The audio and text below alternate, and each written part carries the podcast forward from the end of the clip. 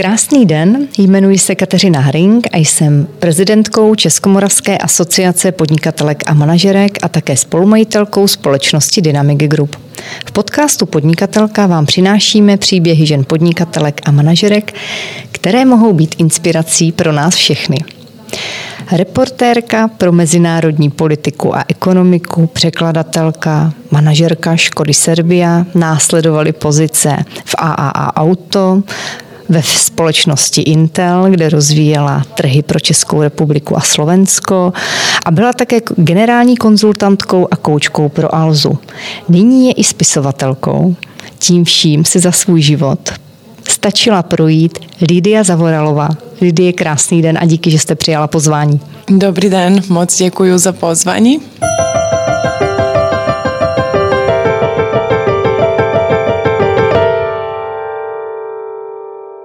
Jak se z vystudované filoložky stane spisovatelka a žena, která vlastně přes IT přišla až k tomu spisovatelství? Tak já jsem studovala filologii, protože jsem byla 2 roky v Americe před univerzitou a zdálo se mi, že se tam dostanu úplně nejjednodušším způsobem a že to studium bude víceméně jednoduché a že budu mít spoustu času pro věnování se různým projektům a práci ještě po dobu studování. Já jsem vlastně měla už 3 práce na prvním ročníku univerzity. Dělala jsem novinářku pro noviny, renomované bělehradské, vlastně srbské noviny Politika, Radio Politika a ještě jsem pracovala pro mezinárodní pro vlastně při americké ambasádě při projektu USAID. Takže jsem měla 3 práce a univerzitu, tak jsem nechtěla studovat moji vysněnou matematiku, protože to by mi zabralo 100% času. Ale můj táta byl elektroinženýr a genius pro technologie a sestra studovala fyziku a celá rodina je tak nějak víceméně technologicko-vědecky zaměřena. A já jsem taková černá ovce, která si to zjednodušila. Filologie a pak vlastně jsem měla spoustu času. Já jsem třeba po dobu u studování chodila na víc přednášek na psychologii, na filozofii než na svoji vlastní školu. Takže vlastně dělala jsem si víceméně, co chci a měla jsem kupu času na tu práci, která mě velice bavila. A potom, když jsem zjistila, že tam není moc peněz a že neuživím svůj velký koníček dobrodružství, cestování, rafting, sporty a tak dále, tak jsem se ze dne na den rozhodla, že se stanu biznismenkou a jako talent pro obchodování jsem měla od malička. Obchodovala jsem snad od té doby, co jsem se narodila, už s rodičma. Ale vlastně jsem se chtěla posunout někam do výdělečného sektoru a přečetla jsem si pár knížek o marketingu a PR a vlastně jsem si udělala školení u kamaráda, který vlastnil mediální a marketingovou agenturu a šla jsem na pohovor do Škody a stala jsem se ředitelkou PR a marketingu bez jednoho dne studia. To zní strašně jednoduše teda. No ono, jako fakt marketing, sales, PR a všechny tyhle biznisové záležitosti nejsou už zase tak rocket science, když člověk na to má talent a na druhou stranu, když člověk na to nemá talent, tak mu nepomůže 10 Harvardů. Prostě toto jsou opravdu takový, nejsou skills, ale já si myslím, že spousta toho talentu, kde je vidět v tom salesu nebo marketingu ta přirozenost, ta spontánnost, která dělá vlastně špičku v tomto oboru. Dá se naučit všechno samozřejmě, ale Myslím si, že i tu důvěru v sebe sama a to sebevědomí získáváme tím, že děláme něco, co máme rádi. Většinou máme rádi něco, co umíme nebo na co máme talent. Takže mě to hrozně lákalo a ukázalo se přesně tak, že jsem v tom dobrá, že v tom můžu lehce pokračovat tím směrem. Ale vy jste stejně, i když tou oklikou nakonec v tom IT, nechci říct, že skončila, ale přešla jste do něj po těch zkušenostech vlastně ve Škodě, že jo, v Srbsku, v AAA Auto. Tak no následoval Intel. Vidíte, to vás nějakým způsobem vždycky dožene někde a já jsem vlastně, jak můj táta byl elektroinženýr, ale expert na hardware a software pro velké systémy, banky, nemocnice, nukleární elektrárny a tak dále. Mě to vždycky fascinovalo a úplně jsem zbožňovala svého tátu. A mamka nás vždycky chtěla vyhodit z bytu, protože jsme měli 3 počítače a já jsem uměla ve 13 letech složit sestavu a hrála jsem hry jako o život. Vlastně jsem byla herní závislák už jako malá holka, ale tehdy jako to právě se tomu takhle neříkalo a ty technologie nebyly tak nebezpečné, protože nebyly tolik přístupné. Ale v podstatě já jsem měla všechny známky závislosti tehdy. Nechtěla jsem nic jiného dělat, šrotovaly mi v hlavě úkoly, těšila jsem se, ačkoliv jsem byla jako malá velice sociálně a komunikativní, tak jsem prostě se s nikým nebavila, jenom jsem se těšila domů, kdy už budu řadit na počítači a nebavila se moc s kamarádama a tak.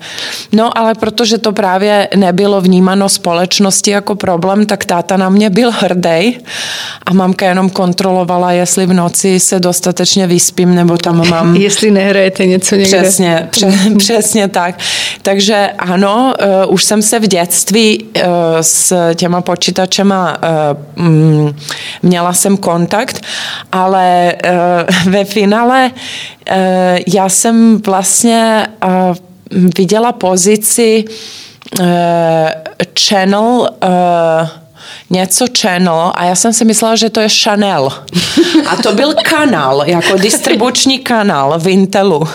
Takže já jsem měla první telefonický rozhovor, proto když jsem se loučila s Intelem po třech letech, tak mi kolegové koupili knížku Coco Chanel a jedině my jsme jako interně věděli, o co jde.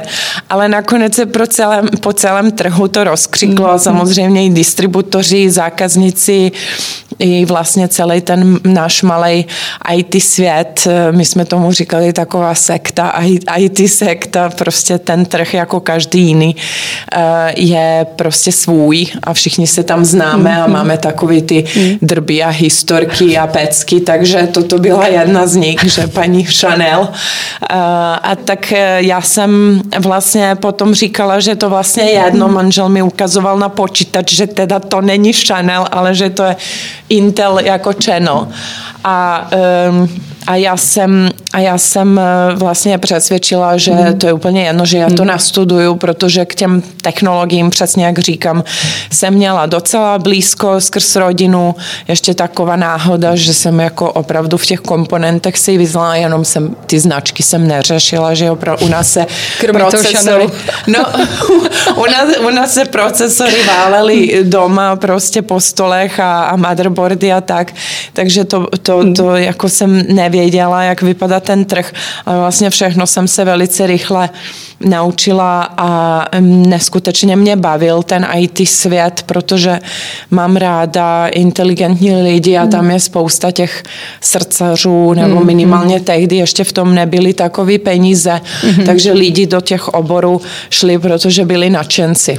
A to je na tom oboru samozřejmě poznat a já jsem to neskutečným způsobem dokázala ocenit potom autoprůmyslu, který byl takový kravaťácký a strohý a nevím co, tak tohle byla taková indiánská vesnice oproti tomu, kde jsme si všichni dělali, co chceme a taková uvolněná atmosféra, ale hlavně jako ty čísla samozřejmě obrovský potenciál. Ale ten IT svět strašně rychle vyrostl za tu dobu, kdy vlastně vy jste tomu byla i přítomná.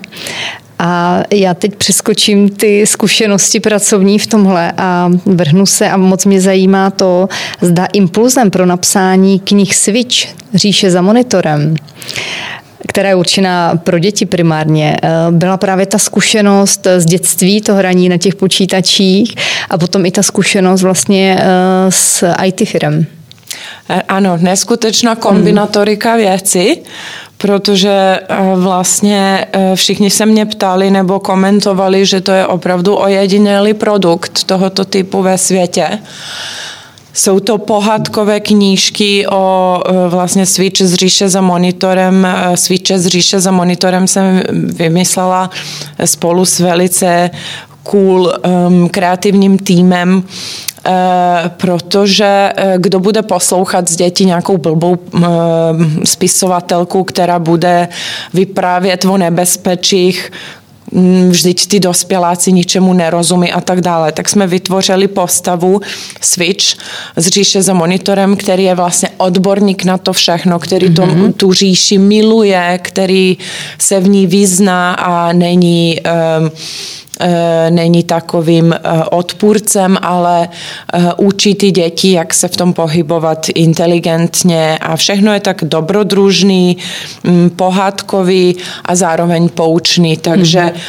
Takže děti ty knížky opravdu milují a ano, je to kombinace toho, že jsem v dětství byla závislá na hrách, že já jsem hrála hlavně ty adventury, ale to se řešilo několik měsíců a třeba jsem 3 měsíce nemluvila s kamarádem, protože mi odhalilo řešení hry a takový nesmysl, prostě katastrofa, tak jsem s tím nějak kolem 17-18 úplně přestala, ale potom vlastně jsem v rámci toho Intelu moje přednášky přesně nejenom, že jsem byla přítomná, když ten trh takhle rostl, ale jsem byla částečně za to zodpovědná, protože vlastně Intelu je jedno, jestli ty produkty prodá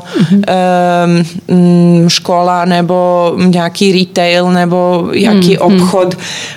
Intel chce, aby těch počítačů bylo co nejvíc, takže moje přednášky byly vysněna domácnost, 1 desktop, 1 disk station, 3 notebooky, 2 tablety a 2 smartfony, tak to je prostě z prodejně, z biznisového hlediska pro Intel vysněna domácnost. Že? A já jsem byla strašně hrdá, že vlastně nejsem ve farmaceutice, že nejsem v nějakých jiných drogách nebo něčemu škodlivému a že vlastně dělám naprosto neškodný biznis, že je to super jako biznis, který mě baví, je tam adrenalin, všechno to, co já potřebuju, ta rychlost, ta energie, ale zároveň je to neškodný. No tak zmýlila jsem se.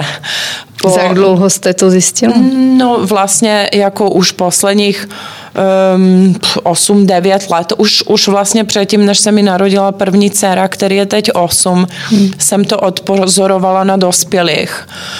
Opravdu bylo smutné se vidět ty rodiny v těch resortech, hotelech, na dovolenách, jak 5 lidí sedí u telefonu a všichni koukají do svého telefonu. Samozřejmě vždycky jsou ty early adopters toho chování i těch produktů, ty, co mají nejvíc peněz. Takže to bylo extrémně vidět v těch 3+, 4, 5 hvězdičkách a ty všichni lidi se mi zdáli extrémně nešťastní a depresivní.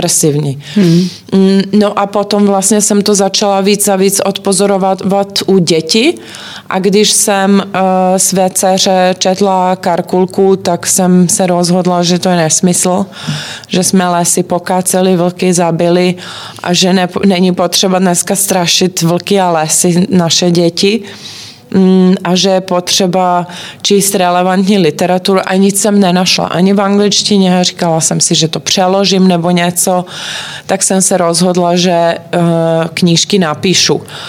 A Ten projekt trval, ano, projekt trval 5-6 let, protože právě každá ta knížka velice důkladně pokrývá každé to téma, každou problematiku, jako kyberšikana, herní závislost, ztracený peníze, vírova pohroma. Jo, každý ten problém, na který dítě může narazit v kontaktu s elektronikou a na internetu, tam je zahrnutý, ale jsou to knížky, které rodič dokáže přečíst dítěti během 7-8 minut.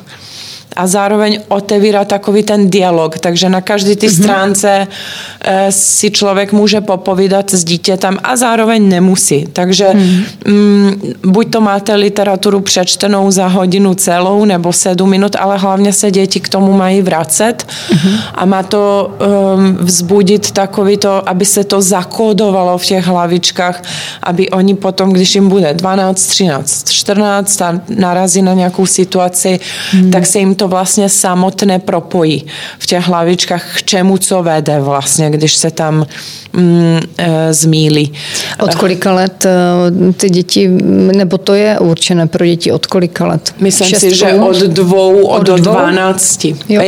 Třeba je knížka hororové video, kde holčička Láda, vždycky hlavní postavy jsou Láda a Matěj, který se vždycky dostanou s tou elektronikou do nějakého průšvihu a Switch z Říše za monitorem je zachrání poučným a dobrodružným napínavým způsobem. Tak právě ona se narazí na nějaký video obsah, který není adekvátní a je z toho nešťastná. A toto je vlastně už knížka, která se dá číst 2-3 letem dítěti, když poprvé od vás stáhá mobil a vy mu chcete vysvětlit, proč ten mobil do ručiček malinkatého dítěte nepatří. A vlastně tam je velice důležité, že hodně často rodiče, když přednáším ve školách, argumentují, že vlastně ten obsah je kvalitní a tak dále, ale ano, obsah je super, ale přece my máme přehled o tom obsahu, když je počítač v obyvacím pokoji a tak, ale není potřeba, aby dítě i to vlastně používání telefonu jako přehrávací zařízení i v letovém režimu, ale je tam příliš podnětu. Prostě 3letý dítě nepotřebuje nasekanou jednu za druhou pohádku, jeden za druhým podnětem, potřebuje to rozstřídit a potřebuje to uspořádat, takže vlastně je to naprosto hysterický způsob učení se, že i dneska matky chtějí udělat z dětí nukleární fyzikové ve 2 letech, ale to je zbytečný. Takové neznám, že by chtěli nukleární fyziky ve 2 letech. No, myslím to figurativně. Určitě jako máme hodně, ta společnost sama o sobě je bohatá celá. A máme spoustu možností a často si myslíme, a já jsem se taky chytala v takové situaci, že si myslíme, že bychom toho měli co víc využít pro ty děti a v jejich prospěch bychom ještě něco vlastně jim mohli, ještě něco bychom mohli naučit, ještě někam je vzít, ale vlastně to je opravdu u těch malých dětí nepotřebné. Oni sami vlastně, když se začnou krystalizovat ty talenty a ty jejich afinity k něčemu, tak samozřejmě v tom je co víc můžeme a máme možnosti podpořit, ale není potřeba, aby jsme ty děti opravdu zapodnětovali na 24 hodin. A já vždycky říkám, ty děti se prostě občas musí nudit. Tečka. Což je těžké v dnešní době. Dá se říct, která z těch 8 knih, která je vlastně v sérii toho Switche, je nejoblíbenější, pokud je takové...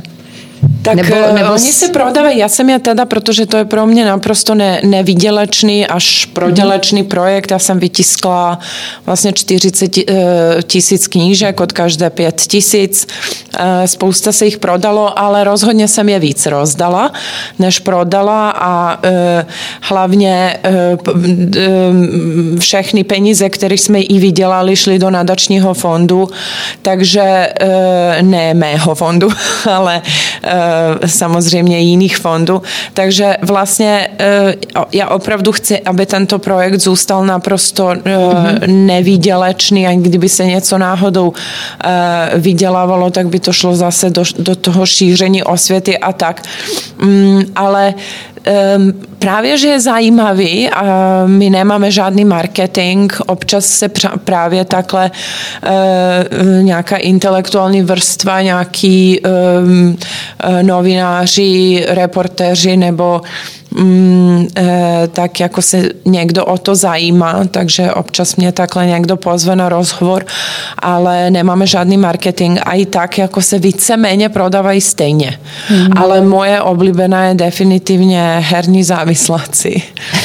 Protože tam se právě vysvětluje dětem, že tam je taková říše dvou světů, kterým vládnou zlá sestra závislost a hodná sestra radost, a ta závislost se krmí dětským časem a radost se krmí dětskou radostí a vlastně tam vysvětlujeme Matějovi, který propadl hraním, že ho spolkne ta zlá sestra, závislost, a že vlastně nebude chtít se už hrát s kamarádama, potom ani s rodičma, že zůstane úplně sám, ale nakonec úplně všechno vždycky končí dobře.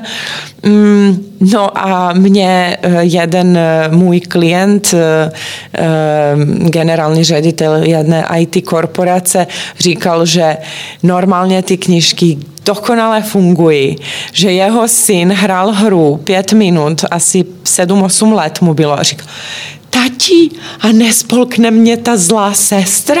Nebudu závislý? Jako, jo, to je ten věk přesně ideální, kdy vlastně právě není, protože máte už třeba 6leté závislaky, který umí pařit hry a znají na internetu prostě už Joshe a Míšu tam někde z Japonska, tak to už je pozdě na ty knížky. Takže je to přímo kolem toho věku, kde se děti seznamují s tou elektronikou, ať je to ve 4 nebo v 9. Jo, narazila jsem na děti, kterým je 10-11 let, jako třeba byl syn moje sestry, a ty byli nadšení knížkama, jenom protože vlastně v životě nepoužívali tu elektroniku jinak, než eventuálně se podívat na nějaký dokument. Takže herní závislosti pro mě definitivně oblíbená, a samozřejmě potom ještě to hororové video, které předpokládám, že ukazuje dětem, k čemu může vést, když si nahrávají videa. No, ne, anebo... tam je, no, kyberšikana, to je super. Knížka o kyberšikaně je právě to, že nafotili Matěje, jaký čokoládu ve škole, a napsali na internetu, že jí hovinko, což jako takhle, jako rodiče extrémně můžou podcenit takový problém, ale to dítě jako opravdu může skončit výměnou školy nebo velice hlubokými traumaty z takových situací, a je potřeba opravdu dětem vysvětlovat, co znamená ta kyberšikana a že ta šikana, na kterou jsme zvykli my z dětství, že trvala 1, 2, 3 dny, pak na to každý zapomněl, to víme i jako z bulvaru, že jo, tak i když napíšou nějaký hrůzostrašný věci o lidech, tak na to už o tom nikdo nebude za 3 dny vědět. Bohužel ten internet to změnil a o těch dětech se potom roky táhnou nějaké historky, které jsou třeba i nepravdivé, a je to neskutečně frustrující a může opravdu psychicky poškodit to dítě, a rodiče by měli vědět přesně, jak to řešit a v jakém okamžiku. Takže jo, všechny knížky jsou poučné, všechny knížky jsou dobré i pro rodiče. Často mi říkali ženy, že ježiš, to koupím manželovi anebo prarodičům nebo tak, protože tam je samozřejmě i o to, jak nesmíme skočit na nějaký reklamy, že jsme vyhrali zdarma mobil a tak. Ale vlastně všechno je tak nějak napsané, my tam máme rozpracovaný i deskovou hru, která vypadá jako motherboard, a budou tam ty vlastně hlídači hesel a vírové jednotky a celý ten svět vlastně Říše za monitorem jsme velice důkladně rozpracovali, takže až budeme mít peníze na projekt, na ty jednotlivé části projektu, tak rozhodně bychom to chtěli rozpracovat víc. A myslím si, že to byl hodně předčasný projekt, že to ta doba opravdu přichází. Ale ona možná asi přichází. Mě zaujaly tituly Ztracené peníze a Falešná výhra, které podle mě můžou se hodně poučit i sami dospěláci, jak jste sama řekla. Určitě, samozřejmě, tak ve Ztracených penězích to je jasný, tak tam maminka měla na tabletu zapamatovatelnou kreditku a Ládě nějak strašně šla dobře, nějaká hra počítačová, Matěj ještě neměla ani jednoho kyklopa a Láda už měla 3, nakonec se zjistilo, že utratila mamce asi 3 000 korun na kyklopy, takže jako určitě tam už jen do poučení, že vlastně jako v podstatě malí děti by neměli co šahat na dospělácký tablet nebo určitě ještě méně na tátu než na mamin, ale například, co jste říkala za ten druhý titul, jak tam byly, to jsou Ztracené peníze a tam byla Falešná výhra. Falešná výhra, samozřejmě přesně to, že nakonec tam furt na nás blíká něco, že jsme vyhrali nějaký telefon, tak tam vlastně Láda a Matěj chtěli koupit mamce k narozeninám nějaký dárek, ale blikalo jim tam iPhone zdarma nebo něco a nakonec samozřejmě ten iPhone zaplatili 100 SMS-ek, brutální peníze a vlastně je tam to poučení, že je nejkrásnější mamince namalovat obrázek a držet se dál od elektroniky, než samozřejmě to dítě nějakým způsobem dospěje. A já tam pořád propaguju, mě mají za radikální, protože já jsem vyrůstala v tom světě a já to odmítám, protože já jsem vyrůstala v tom světě, já technologie miluju, já miluju počítače, já si myslím, že spousta her jsou užitečné, já jsem se angličtinu perfektně naučila, já jsem ve 11 letech věděla, jak se jmenuje, to si pamatuju jako dnes, jako děloha a vší, jako na vlásech, protože to všechno bylo v nějakých nesmyslných situacích, v hádankách, v těch adventurách, co já jsem hrála a naprosto neskutečná slovní zásoba, nikdo nechápal, kde jsem přišla na ty slovíčka. A to bylo hraní. Ale dneska, když už ten problém víme, co vzniká, víme, že ty sociální sítě vyvolávají katastrofální deprese. Víme, že to narušuje psychické zdraví a má i další následky soustředění a tak dále u dětí. Tak to nemůžeme ignorovat. Jo? Máme nová zjištění a musíme se podle toho chovat. Pro mě to bylo nový. Já jsem si myslela, že jsem měla jako kvůli tomu, že jsem měla plnou domácnost počítačů, že jsem měla jako první v Bělehradě v domácnosti internet, tak jsem jako v tom vyrůstala nějakým způsobem, mě to ovlivnilo víc. A vlastně nebylo to ničím jiným, jenom tím, že to bylo, ta dostupnost byla jiná. A úplně stejně jako Einstein není vrah, protože kvůli teorii relativity, ale někdo, kdo vymyslel atomovou bombu a ještě potom ji někam hodil, je kriminál. Takže jako nemůžeme vinit technologie, ale je potřeba opravdu, aby jsme se vzdělávali. Já všem doporučuji knížku Jana Milera Dítě v síti a film V síti Vita Klusaka. Ale ta knížka Dítě v síti je fakt fantastická, protože já tomu říkám Bible pro rodiče. Já mám takový bibličky pro děti, jak se orientovat a takovou prevenci. A oni napsali ještě s kolegama dalšími knížku, která seznamuje rodiče s tím světem elektroniky, kam, kde se pohybují děti, co tam dělají, ale je to geniálně napsáno jako články, máte od, nevím, 3 do 8 let, jo, dneska lidi nemají čas číst, takže pro mě to bylo super, protože jsem si mohla přečíst kapitoly, které mě v tuto chvíli zajímaly. Jo, protože jako zase říkat lidem, jo, vzdělávejte se, teď seďte 10 hodin denně v knihovnách, abyste věděli, co děti a jak je vychovávat v tomto směru, tak to je trošku nesmysl. Když byste řekla pár takových zlatých pravidel, jak teda na děti s tou technikou a s tím vším, tím spíš, že v dnešní době jsou tlačeni do online výuky od vlastně základních škol, což možná není úplně ideální. Nevím, jaký na to máte názor. Já mám ráda sociální styk pro děti. Já si myslím, že ta jako veškerá inteligence se vyvíjí v tu chvíli tím sociálním kontaktem i kontaktem s přírodou, s věcma, se světem. Já bych určitě nějak děti do toho netlačila, je dostatečně času se naučit. Já se třeba dívám s dětma na dokumenty a potom to komentujeme, je to zábavný pro ně i pro mě, takže se koukáme na Beara Grylse, jak přežívá v přírodě a pak to komentujeme. Potom se stane, že u moře, když jsme, tak tam moje dcera Láda vybuduje celý nějaký kryt a dává tam listy přesně na západ, protože ze západu fouká vítr, takový a já koukám, že to je fantasticky.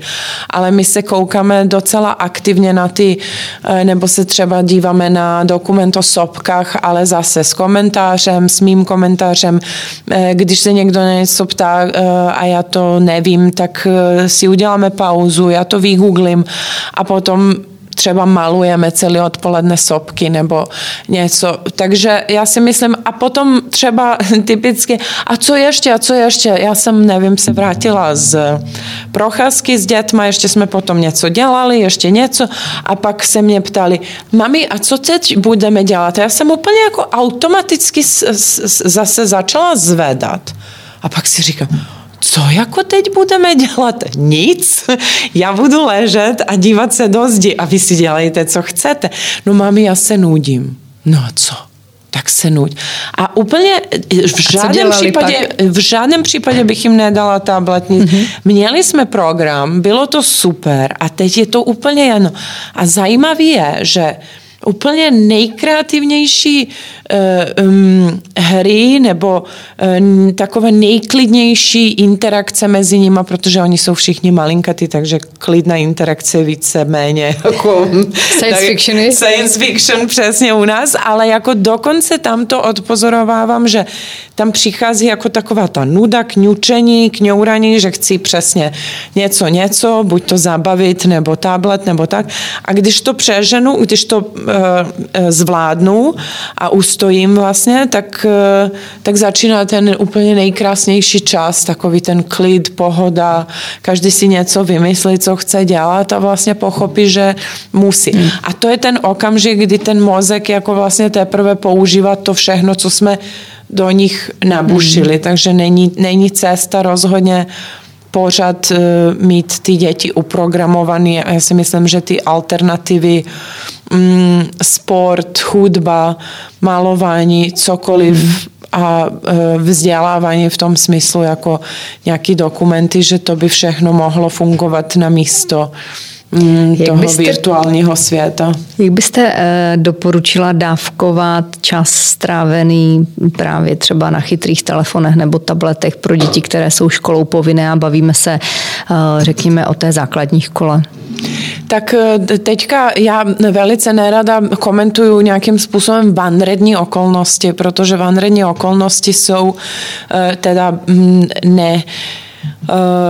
nedá se to vzít jako nějaký pattern chování nebo jako něco. Zajímá mě váš názor podle těch zkušeností, ale co máte. Určitě já si myslím, že ten čas, že tam nejde o čas. Za prvé, já mám 4 děti například a vždycky musím vysvětlovat, že nežijeme v komunismu. To znamená, že Láda musí jíst a Čestmír zase se nemůže koukat na tablet déle jak 6 minut, protože potom je hysterie. Jo, a Láda je zase hubeňour, který, kdybych ji nenakrmila skoro, ačkoliv je jí 8, fyzicky já, tak já si vždycky dělám legraci, že na svatbě tu lžičky, takovou tu tradici, že tam budu já za Ládou a budu ji tam cpat tu polivku.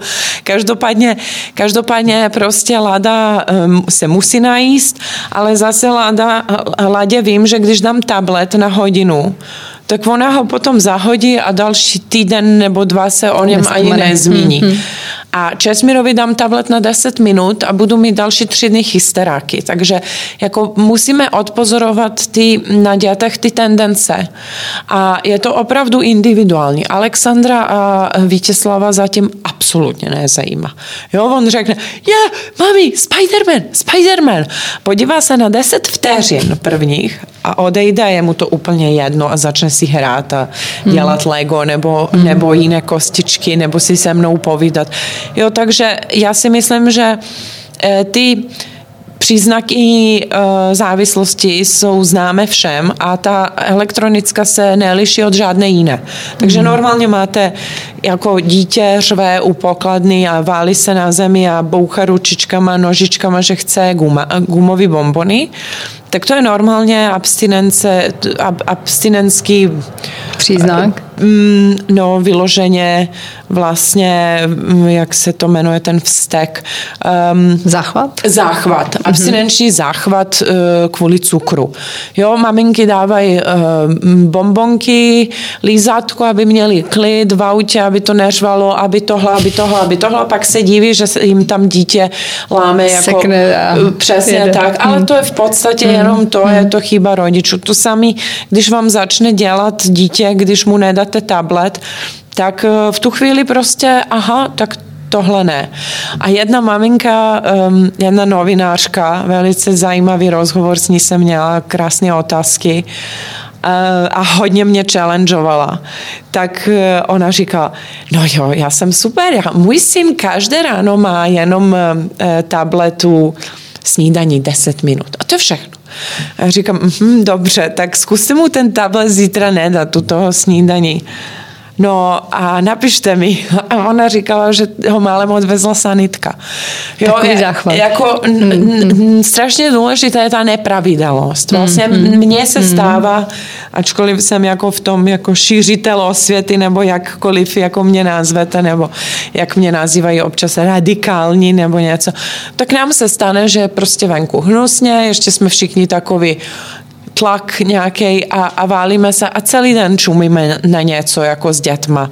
Jo, 2 dokumenty, ale pak klidně sklouzneme do nějaké pohádky a pak si uvědomím v půlce dne, že vlastně celý den se koukáme na něco a pak si říkám, no tak teď už to dorazíme a pak jako ty přístroje neuvidíme dobu nebo něco. Takže jako někdy nechat klidně děti, nemít takový to křečovitost v tom. To děti ucítí, dělá to špatnou atmosféru. Jo, pohoda, tak teď si s tím hrej, dělej si, co chceš, je mi to jedno. Ale potom, jako když vidíte ty příznaky, tak... Jste zastáncem aplikací, které... pomáhají rodičům právě sledovat čas, který jejich děti stráví na telefonech a na tabletech? Říkám, že ne, protože já si myslím, že to je úplně marný, že některé děti můžou mít tu závislost a být 10 minut denně na tabletu, ale dalších 23 hodin a 50 minut přemýšlet, jak dostanou ten tablet na těch 10 minut. A je to pro ně prostě špatně a cesta je nějakým způsobem ho nasměrovat na nějakou jinou stranu nebo přesně úplně to mířím tam, že ty aplikace dovedou Samozřejmě jim říct, každý den můžeš hodinu, když si vyšetříš čas, tak ti o víkendu třeba zbude nějakých 20 minut navíc. Není to dobře, myslíte? Ne, není to určitě dobře. Já jsem se v rámci psaní knížek samozřejmě, já jsem to vzala jako kompletní sociální průzkum. Vlastně ty knížečky jsou výsledek a prevence pro nejmenší děti, protože je to moje filozofie, že jedině má smysl investovat čas na prevenci. Já nejsem psychiatr, já nepodávám prášky, já neumím léčit. Když se mě ptají, co mám dělat se závislým dítětem, říkám, to je otázka na psychologa, na psychiatra a tak dále. Já nejsem doktor. A já jsem zastancem ty preventivní nenásilného přístupu. Ale já rozhodně nejsem zastance těch jako určených časů, protože je to opravdu neskutečně individuální. Já to vidím u těch 4 dětí, že jako Čestmír se mi jenom dotkne toho tabletu a už bude o tom snívat další měsíc a nedá mi pokoj. Na ty děti, u kterých je to naprosto bezpečné, cítíte, že to nevede k tomu, že se z toho nedostane. Takže já si myslím, že rozhodně se dívat na ty příznaky nějakých krizí abstinenčních. Myslíte, že tahle doba nahrává tomu, aby ty děti zneužívaly právě tu techniku? Rodiče to zneužívají, ne děti. Jakým způsobem to zneužívají rodiče? No, protože ono je jednodušší, než být kreativní. Já doporučuji definitivně... O tom hodně mluvím. 3-4 roky zpátky jsem nahrala videa, jsou krátky od 2 do 4 minut na různý témata, YouTube kanál Lidija Zavoralova Kratce. Nevím, proč to nenajde, když dáte dlouze Zavoralová, tak to nenajde. Lidija Zavoralova Kratce, tak tam jsou právě odpovědi na ty drobné jako technické věci, jak konkrétně řešit jakou situaci. Já si myslím, že rodiče chtějí zjednodušit sobě práci a říkají tomu pokrytecky, OK, vždyť všechny maminky, všechny tatínkové, všichni mají ty tablety, všichni mají ty mobily. Aha, a já na to říkám jednu věc, a to je Tána Lemon, šéfka českého Google, moje oblíbená česká biznismenka, přála bych si jednoho dne za prezidentku.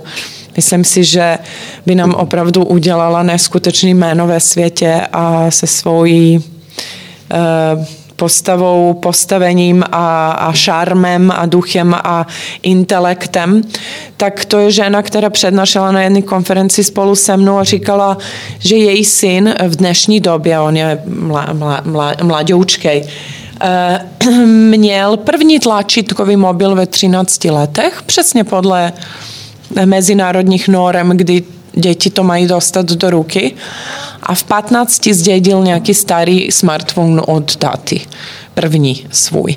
Jo, takže děti Steve Jobsa nepoužívali elektroniku a děti Billa Gatesa nepoužívali a děti Aleše Zavorala, majitele Alzy. Tak jako... Co je ta výmluva teda? Proč to všichni používají? Používají, protože je to jednodušší, než abych řekla dítěti nějaké vysvětlení rozumné, proč je to nebezpečný, proč je to lákavý a je to super, je to zábavný, já nelžu dětem, že je to špatný. Já říkám, to je super, to nás baví, ale je to nebezpečný z nějakých důvodů. Co můžu vysvětlit, Lada už rozumí spoustě věcí, jako školačka v 2. třídě, ale kluci ještě tomu nerozumí, ale přijde čas, kdy postupně jako porozumí některým věcem a postupně to budu muset vysvětlovat. A přesně, chtějí mě ukamenovat zase takový ty dneska moderní, že děti mají absolutní svobodu, že všechno můžou a všechno jim má být umožněno. Tak já jako 2leté dítě, když řekne, že chce v 10 stupních skočit do rybníku a neumí plavat, tak je moje zodpovědnost ho nenechat. A já úplně stejně vidím tu elektroniku. Jo, na tom internetu dneska hrozí snad víc nebezpečí, než v těch lesích a v tom okolí, co máme kolem baráčku a na ulici. A já se cítím zodpovědná, takhle to i vysvětluju dětem, že je od toho ochráním, co to půjde. Ale to neznamená, že je schovám někam, ale že se v tom musím vzdělávat, učit a nějakým způsobem hrát roli nějakého osvíceného konzultanta nebo tak. A protože lidi vždycky si říkají, jo, to jsou ty jejich kraviny, to je ten jejich svět, ani nevím, co tam dělá, tak to považuji za společenskou lenost a to je potom jasný, jak to dopadá. Jste rozhodnutá dětem dát ten mobil opravdu v těch 13? Já určitě a my máme takovou metodu, že se díváme spolu přesně na nějaké dokumenty, komentujeme to, říkáme tomu kompromis vždycky, protože já chci, aby mě to bavilo taky. Takže já opravdu pouštím nějaké vědecké dokumenty a samozřejmě ve chvíli, když se na to dívají i ty nejmenší, tak to někde zrychlíme a pak se dodíváme se staršíma dětma, ale začíná je to bavit, začínají chápat, že vlastně jim to něco přináší, že ty věci jsou potom použitelné v životě, v reálním světě a tak dále. Takže já si myslím, že je spousta způsobů, jak tu elektroniku používat a nezneužitý. Potom já sama ještě hraju hry, tak, ale takový ty na třeba cvičení trpělivosti nebo zase inteligentní nějaký matematicky a tak. Takže já sama mám ráda. Já mám ráda i deskové hry. Já mám ráda jakýkoliv hry. Vlastně biznis je taky hra. Čistá. Hra o profit. Takže já si ráda hraju celý život, ale je důležité, aby to nezasahovalo. A přesně, my jsme se bavili i s Táňou, ale i vůbec jsem to vysvětlovala na některých přednáškách. Ta věková... to věkové omezení na 13 let, třeba, že děti nesmí na sociální sítě, není nějaký výmysl vopruzáka na úřadě, který si ráno vstala a řekl, tak dáme tam 13. To je blbost. Jo, vyplynulo to z výzkumu týmu renomovaných špičkových psychologů, psychiatrů na základě spoustě znaleckých posudků dětí, příčin, důsledků. Ano, to jsou velice seriózní, jinak by to samozřejmě lobbysti korporací napadli, protože je to pro ně okamžitě ztráta profitu.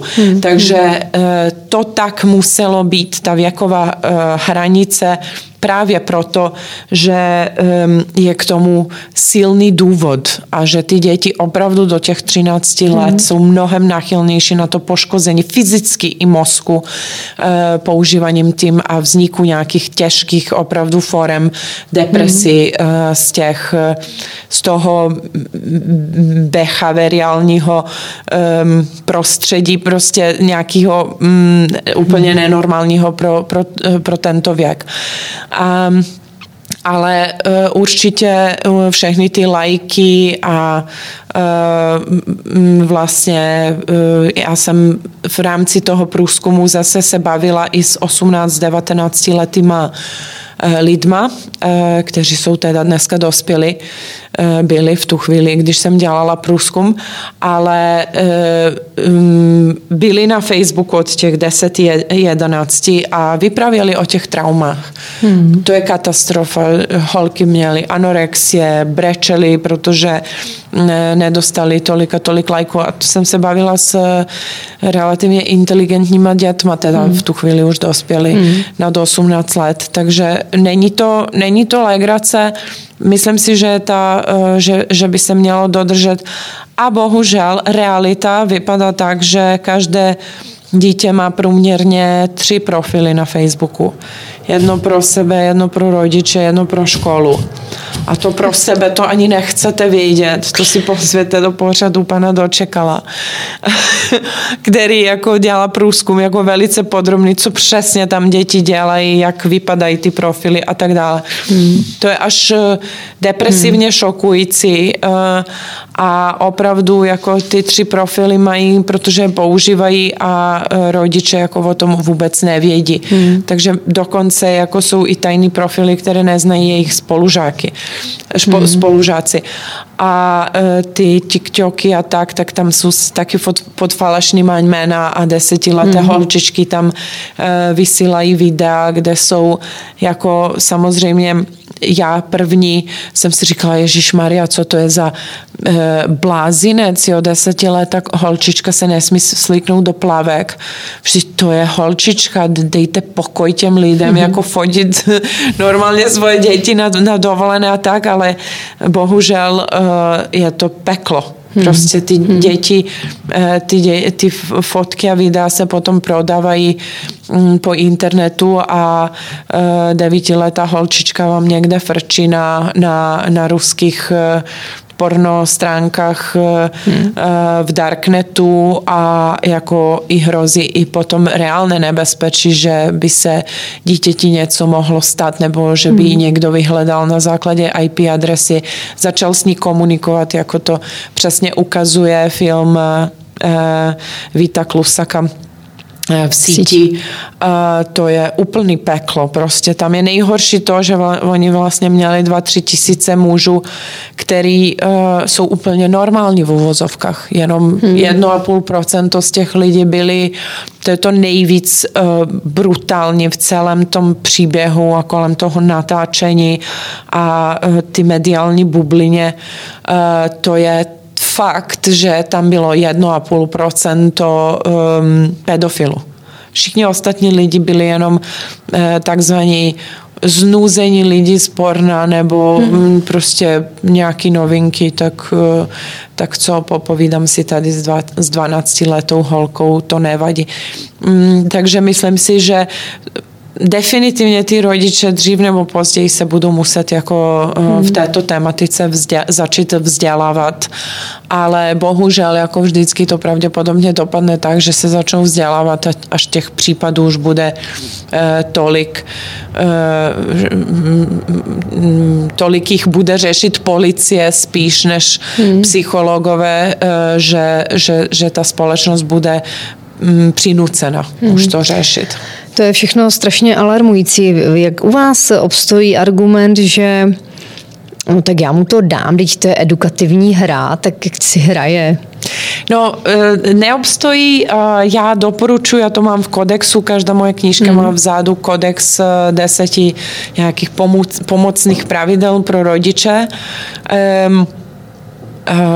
Já jsem, to je vtipný, protože jsem se zrovna dívala na seriál Dexter, když jsem vymyslela, že se to bude jmenovat kodex a ne pravidla. Tak já jsem vlastně doporučuju jednu věc. Vy nepotřebujete marketing, reklamu nebo nějaký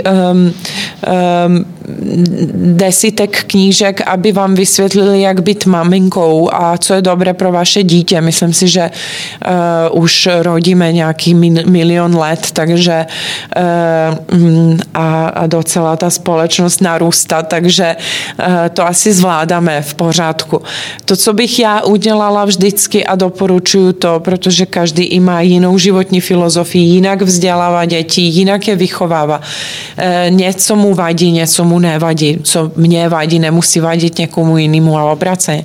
Tak si zahrajte tu hru sami a buďte upřímní k sobě. Jo? No já bych to nedala jako teda. Ne, po dvou minutách zjistíte, jestli je to vyloženě škodlivé pro vaše dítě. Jo, nemusí vás to bavit. No, já bych asi nezvládla tam mačkat nějaké tlačítka. To byste se musela naučit určitě, anebo vám to dítě může ukázat, když jako dá se to hacknout, prostě abyste nemusela jako až tak proaktivně a detailně se vzdělávat, tak u synáčku ukaž hru, chci se podívat na to a podívat se 5 minut, tak uvidíte, jestli to má nějaký, jaký to má efekt, nebo může mít efekt. Ale oni určitě... se můžou tvářit neškodně ty hry, ne? Netváří se, vždycky máte nějaký špatný pocit z něčeho, určitě. Ale hlavně to, co lidi dělají, a já bych to rozhodně nedoporučovala.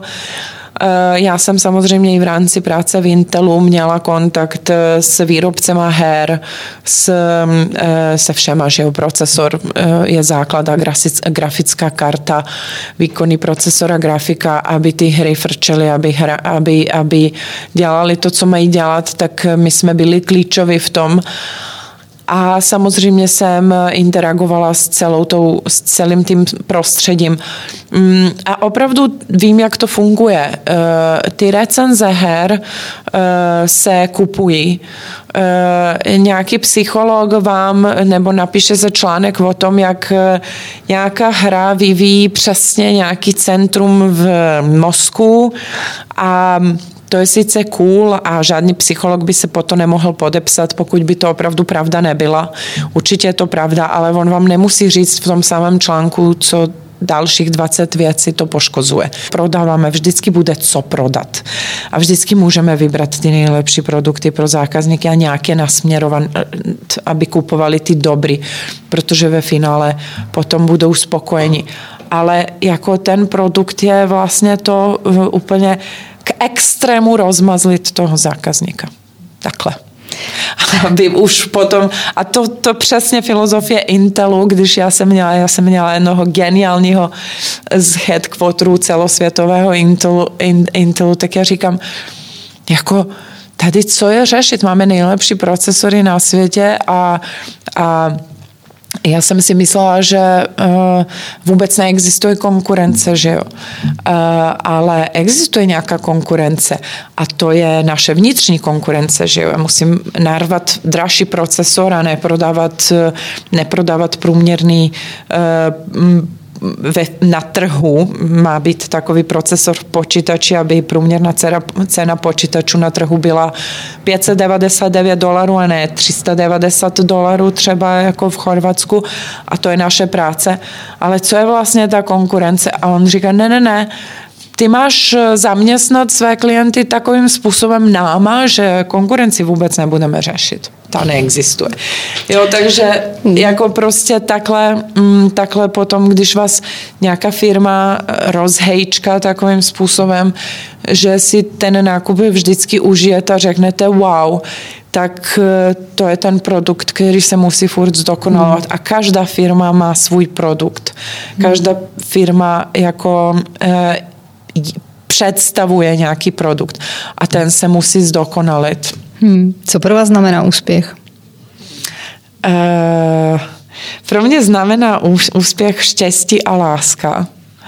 A taková ta vnitřní spokojenost, že já to mám málo, když jsem v životě neměla a když jsem neměla, tak jsem sakra do ty změny našla odvahu jít. Ale takový to, že se probudím ráno a ať se děje jakákoliv katastrofa, tak já si říkám, ježiš, to je krásný, dneska je zase den. A nebo normálně večer jdu spát. A nevím, jestli si pamatujete, když jste byli malí a máte takový pocit, že ráno jdete na exkurzi a teď se vám nechce spát. Tak mně se to stane tak... dvakrát za týden, že se těším na ten zítřek, že něco prostě mám, kvůli čemu jako se prostě těším na něco. A mně se to stane dvakrát za týden, že večer prostě mám ty motýlky a to se neděje nic epochálního, že někam cestuju nebo že mě čeká nějaký luxus, ne nějaká blbost prostě, ale jako ráda se hrozně těším na takové ty drobnosti, co mě dělají šťastnou. A miluju svoje sporty a zážitky a mít co míň věci, které nás budou otravovat v životě. A a děti. Byla jste vždy takovým optimistou a tak dobře naladěným člověkem? Nebo jste někdy zažívala i těžké chvíle v životě? Ne, já jsem zažila i peklo, vyloženě. Já jsem zažila, mě umřel můj, o kterém jsem se zmínila, největší životní vzor táta, když mi bylo 16, 2 roky poté bylo bombardování. Žila jsem v Bělehradu, lítali kolem nás bomby, žila jsem ve 3 státech, nikdy jsem to neměla lehký vůbec. Ale já jsem vždycky byla přesně, já jsem byla optimista a já jsem vždycky měla až nějakou uchylárnu. Mně říkali kamarádi, nevím, jestli jste viděla nebo zakoukla někde seriál Futuramu, tak tam byl takovej ten dědek, jako kdykoliv se něco katastrofálního stalo, nějaká apokalypse, tak on přišel za těma lidma a říkal good news everyone, tak tohle jsem já, protože já jsem vždycky jako opravdu našla důvod, proč z největší katastrofy vlastně udělat tu nejlepší životní zkušenost, co se mi stala. A reálně to tak i bylo, protože já jsem se naučila takových věcí a řešit takový problémy za naprosto neskutečných okolností, že mě to vystřelilo někam, kam se člověk prostě jen tak lehce nedostane v životě. Takže já jsem to vždycky otočila na pozitivní a teď je taková ta moje motto a filozofie, prostě já věřím vždycky v nejlepší možný scénář, ale jsem vždy připravena na nejhorší. A často to zní, protože já začnu jako šrotovat třeba a začnu přemýšlet nahlas, a co udělám, když se stane tohleto. A teď někdo mi řekne, a nepředjímej ty špatný scénáře. Říkám, ne, já věřím, že to dopadne naprosto skvěle, ale já chci být připravena pro tu nejhorší variantu. Takže jako to je podle mě strašně důležité. Pak člověk jako jde v pohodě a pak takhle, když se baví lidi s některýma v úvozovkách úspěšnýma, všichni jsme stejně úspěšní. Já si myslím, že v 21. století každý může v Evropě dosáhnout, čeho chce. Takže vlastně dosáhnul, čeho chce a tím pádem je úspěšný. Ale já si myslím, že vlastně to, co je důležité, je, že právě člověk jako je na místě, kde chce být.